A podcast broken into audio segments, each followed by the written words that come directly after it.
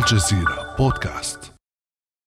يا ليلة الإسراء يا درب من مروا إلى السماء. عندما اشتد ما يعرف باضطهاد اليهود في عدد من الدول الأوروبية عام 1888 وصل إلى مدينة القدس يوسف بن رحميم ميحاس طالبا المساعدة. حينها لم يخطر ببال صاحب الأرض عبد رب بن خليل بن إبراهيم أن مسارعته إلى دائرة الطابو التركية لنجدة هذا اليهودي وتخصيص قطعة من أرضه في حي الشيخ جراح له ستتحول لاحقا إلى نقمة على أحفاده. ليجدوا أنفسهم مطرودين من أرضهم التي احتلها أحفاد ما يحاس. أحدهم دفع مصاري مشان يطلعني. واحد صاحب ملك بدفع للي ساكن مشان يطلع. طفولتي كانت فيه وشبابي كان فيه وعشت فيه عمر طويل. وبعدين تفاجأت لما تجوزت وبنيت مشان أسكن. اليهود أخذوا البيت الأولاني لكن تفاجأت بالبيت الثاني لأنه فعلا هو وطني. هون أنا درست هون أنا كبرت هون أخذت شهادتي هون اتجوزت هون خلفت أولادي. عملية الإخلاء اللي بيحكوا فيها ما هي إخلاء البيت إخلاء الإنسان من وضعه. بكفيش 48 أبوي وأمي تهجروا من حيفا. هلأ التهجير الثالث بده يصير إن هذا أخذوا البيت هذا كان تهجير برضه لأنه أنا كنت بدي أسكن فيه. أنا بالليل بنامش لأنه ال- الغدر ال- الإسرائيلي قوي. بيجوا بنص الليل بخلونا ما بنعرف إمتى بده يصير الضرب علينا كان هذا صوت نبيل الكرد فلسطيني من سكان حي الشيخ جراح والذي بات منزله مهددا بالهدم في إطار مخطط الاحتلال الإسرائيلي لتهويد المدينة المقدسة وطرد الفلسطينيين منها. مخطط أدى إلى هدم حوالي خمسة آلاف منزل في مدينة القدس وحدها بين عام 1967 وإلى اليوم. فيما ارتفعت نسبة البطالة بين الفلسطينيين في القدس إلى 31% وبلغت نسبة الأسر الفلسطينية تحت خط الفقر إلى أكثر من 80% فكيف يعيش الفلسطينيون في مدينة القدس مع خطر الهدم والتهجير والتهويد؟ وما هي سبل مواجهة ومقاومة سياسات الاحتلال الإسرائيلي الممنهجة في القدس؟ بعد أمس من الجزيرة بودكاست أنا خديجة بن جنة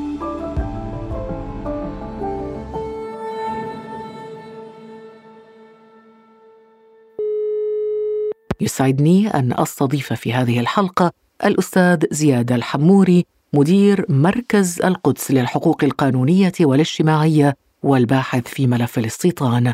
نرحب بك أستاذ زياد أهلا وسهلا بك. هلا بيك الله يعطيك العافية ست خديجة. الله يعافيك. أستاذ زياد لو بدأنا بتقديم نبذة ولو مختصرة حول التوزيع الديمغرافي والجغرافي للفلسطينيين في مدينة القدس أين يوجد الفلسطينيون في القدس؟ صحيح يعني يمكن منيح إن الواحد يستعرض بشكل هيك سريع القضية التاريخية للقدس الشرقية بمعنى يعني بال 67 طبعا إحنا كفلسطينيين كنا حوالي 67 ألف فلسطيني موجودين ب 67 وفي الوقت نفسه ما كانش في ولا يهودي. طبعا بعد الاحتلال مباشرة الاحتلال كان عنده هدفين هدف الأرض وهدف الإنسان. وبالتالي أعطينا ما يسمى بالهوية الزرقاء اللي هي أعطينا يعني أعطونا إياها حسب قانون الدخول لإسرائيل وكاننا سواح وكأن إحنا إجينا على الاحتلال مش العكس. وفي الوقت نفسه تم مصادرة أكثر من 84 من 87% من الأرض الفلسطينية. فبالتالي يعني إحنا عمليا صفينا في أي دقيقة ممكن نخسر وجودنا كهوية وكإقامة. وفي الوقت نفسه خسرنا الأرض وما بقي لنا من الأرض هي قليلة جدا للبناء عليها. كم تقريبا أستاذ زياد؟ الإسرائيليين مثلا من ال 67 حتى اليوم صفوا تقريبا حوالي 210 آلاف مستوطن موجودين على أرض ال 67 على أرض القدس. وبالتالي وإحنا حوالي 320 ألف فلسطيني حملت هاي الهوية اللي هي في أي دقيقة إحنا ممكن نفقدها طبعا. وهناك كثير من الإجراءات لمحاولة إلغاء إقاماتنا إلغاء وجودنا. طبعا تحت مسميات مختلفة يعني. حتى هذا قانون الدخول لإسرائيل لأنه يعني ما خدمهم زي ما بدهم. وبالتالي حاولوا في ال 95 و 96 عمل يعني حملة كبيرة لإلغاء الإقامات اللي خلت كثير من المقدسيين يرجعوا للقدس وهذا أفشل المخطط الإسرائيلي واللي كان تحت مسمى شيء اسمه مركز الحياة اللي هو عمليا تغيير حتى للقانون تبعهم. لأنه يعني الفلسطينيين حافظوا على ذهابهم وإيابهم بتصاريح معينة اللي ما حاولوش يخالفوا من شان ما يخسروش إقاماتهم. فهذا طبعا لم يروق للإسرائيليين فابتدعوا موضوع مركز الحياة اللي هو اليوم عم يطبق علينا اللي أي فلسطيني موجود حوالين القدس خارج ما يسمى بحدود بلدية القدس يعتبر كأنه غير موجود بالقدس وبالتالي يحق لهم أنهم يلغوا إقامته. والإشي الثاني يمكن اللي اليوم كل العالم عم بسمعه قضية الولاء. يعني جزء من نوابنا الفلسطينيين اللي انتخبوا في 2006 تحت بند عدم الولاء لإسرائيل ألغيت هوياتهم وألغيت إقاماتهم. ألغيت إقاماتهم وهوياتهم. يعيشون بأي صفة الآن في القدس؟ هم خارج القدس هم ابعدوا عن القدس. هم ابعدوا عن القدس إلى خارج القدس إلى الضفة الغربية وممنوع يدخلوا القدس. بالنسبة للهويات المزدوجة أستاذ زياد الفلسطينيين اللي من القدس مثلا ومتزوجين من الضفة والعكس كم يمثلون بالنسبة للمقدسيين وكيف تتعامل معهم إسرائيل؟ هذا الموضوع لحاله يعني هو موضوع شائك جدا اللي اسمه لم الشمل. لم الشمل اللي هو سواء الزوجة أو الزوج من الضفة الغربية بتقدم بطلب لم الشمل. اليوم عمليا بعد ال 2002 هذا التغى لم الشمل. اليوم ما يعطى هي أقرب للتصريح منها من إقامة. لأنه يعني في وقتها بال 2002 شارون ادعى إنه الفلسطينيين عم بيحاولوا إنهم يمارسوا حق العودة من خلال لم الشمل وبالتالي كان في طرح إنه يلتغى لم الشمل تجميده وجمد وخلال من 2002 حتى اليوم يجدد كل فترة وفترة المانع لعمل لم الشمل وبالتالي يعني عمليا التغى لم الشمل وإحنا عم نحكي على عشرات آلاف الأسر يعني سواء بالداخل الفلسطيني أو بالقدس لأنه هذا القانون بيطبق على الجهتين بمعنى يعني لأنه كثير من من الضفة الغربية اللي تجوز من الداخل الفلسطيني وبالتالي يعني هناك تفتيت كبير للأسر الفلسطينية اللي موجودة يعني نص الأسرة موجود بالضفة ونص الأسرة في القدس أو في محلات ثانية. أستاذ زياد إذا استثنينا هاتين النقطتين عدد الذين ألغيت هوياتهم وأبعدوا إلى الضفة أو إلى أماكن أخرى ونظام لم الشمل العائلات والذي يخص عشرات آلاف الأسر الفلسطينية الذي جمد هذا النظام كم يوجد الآن في القدس وما هو توزيعهم الجغرافي؟ في القدس تقريبا يعني اللي التغت إقاماتهم حوالي 15 ألف شخص اللي عمليا فعليا أخذت منهم الهويات والتغت إقاماتهم وبالتالي صاروا يعتبروا وكأنهم غائبين يعني إذا لهم أي أملاك بيطبقوا عليها قانون حارس أملاك الغائبين يعني هذا خطورته مش بس إنه بيلغوا إقاماتهم كمان بيصادروا ممتلكاتهم. يعني ذو حدين هذا السيف اللي بيستعملوه ضدنا. وطبعا هذا هو الهدف يعني الهدف النهائي هو الاستيلاء على الأرض والاستيلاء على الممتلكات وإبعادنا عن القدس. يعني هذا هو الهدف اللي الصحيح يعني كنا إحنا بنستعمل كلمة ال transfer. transfer صامت. إحنا الصحيح اليوم يعني تواجدنا في القدس الصحيح يعني بعد ما قلنا إنه إحنا ما كانش عندنا ولا يهودي من ال 67 اليوم إحنا فعلا عم بنعيش بجزر فلسطينيه جزر فلسطينية محاطة بمستوطنين ومحاطة بمؤسسات إسرائيلية في كل تقريبا في كل مناطق القدس الشرقية يعني. يعني حتى بيت حنينة اللي مفترض إنها بعيدة حوالي 7 8 كيلو عن البلدة القديمة اليوم يعني تقريبا مرق منها شارع اللي قسمها لنصين وربط المستوطنات الإسرائيلية حتى في طريق تل أبيب. فبالتالي يعني إحنا هناك حصار جغرافي يعني كل يوم عم بزيد هذا الحصار. أستاذ زياد الحموري أنت ابن القدس أنت مقدسي وابن عائلة مقدسية. حدثنا عن الدور الذي تلعبه العائلات المقدسية الكبيرة في القدس في هذه المدينة المقدسة الكبيرة. يعني أنا في اعتقادي أنه في القدس كل فرد اليوم موجود بالقدس هو عم بندافع بدافع فعلا عن عروبة وإسلامية القدس ووجوده. وجوده ووجود يعني أبنائه وأحفاده لأنه المخططات الكبيرة اللي عم تعلن اليوم وأنا هذا اللي قصدته إنه كان بالسابق كنا نقول إنه هناك transfer صامت. لا اليوم ال transfer صارخ يعني اللي موجود لأنه عم بنذكر في مخططاتهم بشكل علني واليوم الهدم والإجراءات الإسرائيلية هي يعني بارزة للعلن.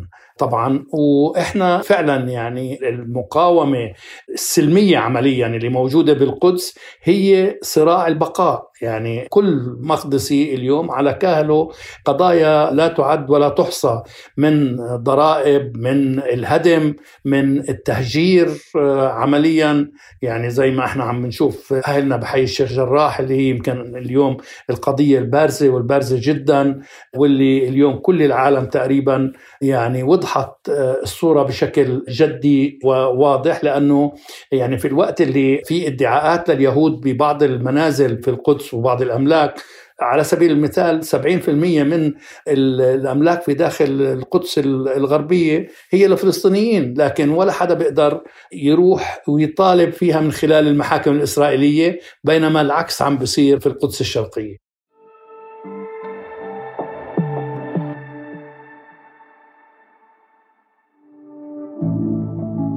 على تواصل مستمر مع الجزيرة بودكاست ولا تنسى تفعيل زر الاشتراك الموجود في تطبيقك لتصلك الحلقات يومياً.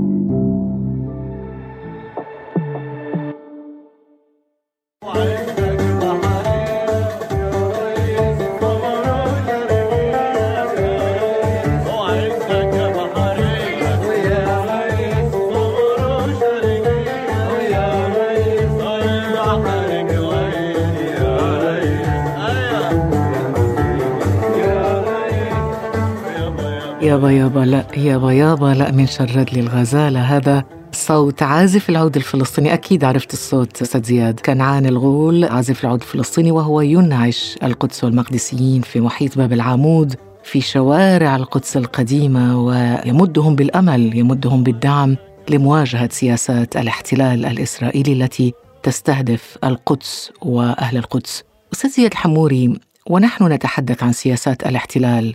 التي تستهدف القدس وأهلها. نسأل عن هذه الاستراتيجية الإسرائيلية التي تسعى إلى تهويد القدس. ما هي أبرز ركائزها برأيك؟ صحيح يعني كل المخططات اللي إحنا حكينا عليها ابتداء من موضوع الاستيلاء على الأرض والهدم والضغط الاقتصادي اللي وصل الحالة المقدسية لنسبة عالية من الفقر هناك كمان أدوات أخرى يعني عمليا قانون القومية اللي سن في 2018 هو يعني بشير بشكل واضح إنه هذه أرض إسرائيل الكاملة كل فلسطين أرض إسرائيل مش بس القدس. يعني بما فيها الداخل وبمنع حق العودة لأي حدا من الفلسطينيين. وفي نفس الوقت بسمح طبعا لكل المهاجرين اليهود انهم إنهم يوصلوا. هذا هو العنوان اللي عم بنشغل عليه بشكل مكثف جدا من قبل إسرائيل والصحيح معلن يعني زي ما قلنا معلن بمعظم مخططاتهم اللي عم بنحكى عليها يعني عندهم على سبيل المثال خلال السنين القادمة عندهم برنامج إنهم يضموا أو يجيبوا حوالي 300 ألف مستوطن جداد. وفي نفس الوقت يعني عمليا يبعدوا قد ما بيقدروا من الفلسطينيين اللي إحنا قلنا عن موضوع مركز الحياة اللي هم خارج ما يسمى بحدود البلدية خارج الجدار العنصري اللي هو هذا أثر بشكل سلبي جدا على حياة المقدسيين. هذا راح فعلا إذا أخذوا هاي الخطوات راح يبقى أقل من مئة ألف فلسطيني في داخل القدس الشرقية وفي نفس الوقت راح يكون 500 ألف مستوطن على أرض القدس الشرقية. راح ينقلب الموضوع الديموغرافي رأسا على عقب. يعني إحنا اليوم عم بنشكل تقريبا حوالي 40% 39% من القدسين من القدس الغربية والقدس الشرقية.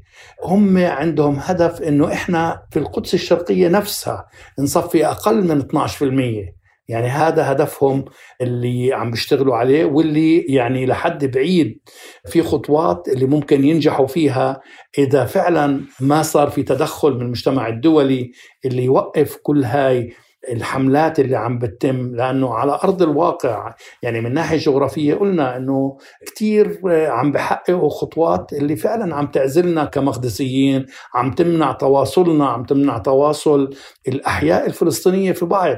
فبالتالي مطلوب فعلا هاي منطقة محتلة اللي حسب القوانين الدولية محتلة وما حدا اعترف باحتلالها وما حدا اعترف بالمستوطنات. لكن من ناحية واقعية لا الإسرائيليين وكأنه المجتمع الدولي معترف بكل الخطوات الإسرائيلية. فعشان هيك إحنا مقدمين على شيء خطر خلال الفترات القادمة. التهويد نسبة التهويد آه، في القدس آه، عالية جدا. يعني آه، اليوم اللي اللي عم بنعمل بالقدس هو رتوشات يعني الرتوشات الأخيرة تغيير المعالم عمل شغلات بتتعلق في القطار الخفيف في التلفريك حدائق توراتيه يعني هناك تغيير بكل معنى الكلمة. يعني على سبيل المثال أشهر باب في القدس هو اسمه باب العمود. تغير كل شكله لباب العمود للناس اللي بتعرفه. ومش بس تغير شكله كمان أعطي اسم يهودي على أسامي المجندتين اللي قتلوا بباب العمود.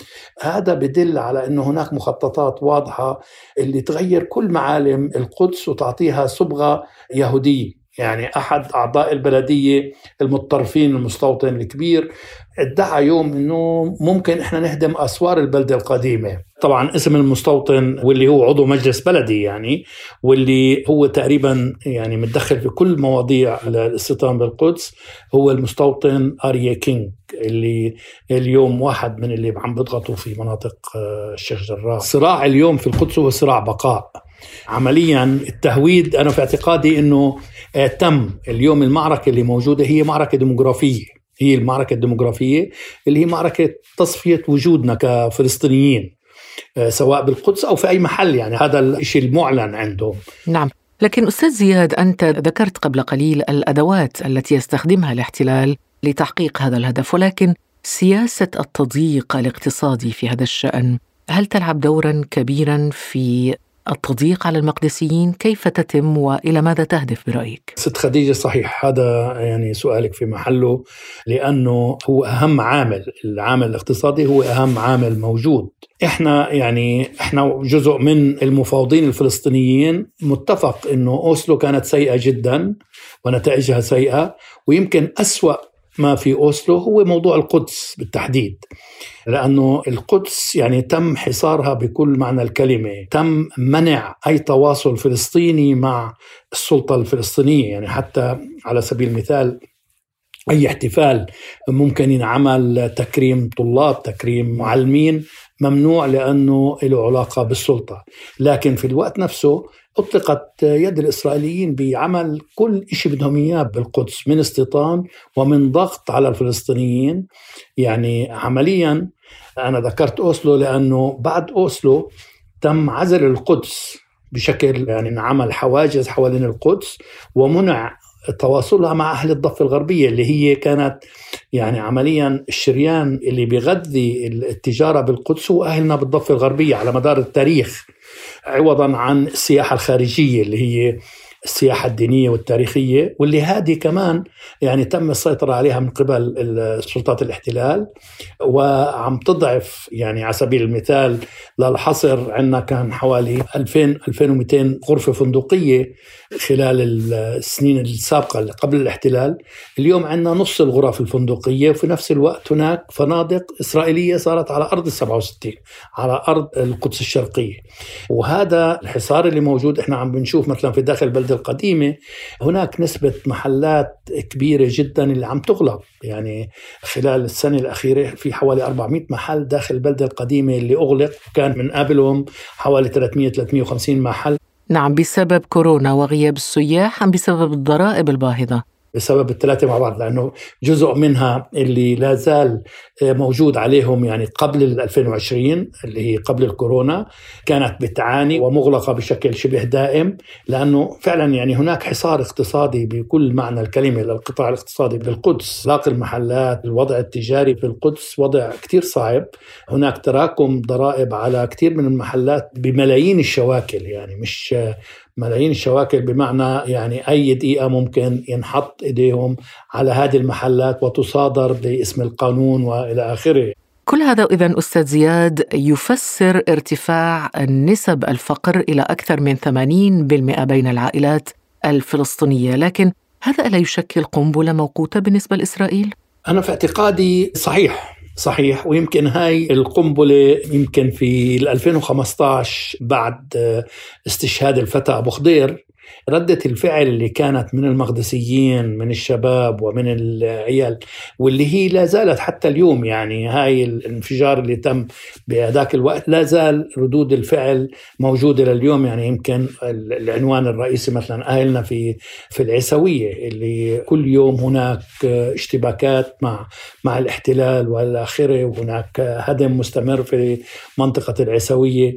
هذا راح يولد انفجار أكيد راح يولد انفجار لأنه المقدسيين مضغوطين بشكل كبير جدا وفي أي دقيقة ممكن يعني الأمور تتغير. هناك كمان حسابات موجودة عند الإسرائيليين وأكثر من مرة أشاروا لهذا الموضوع.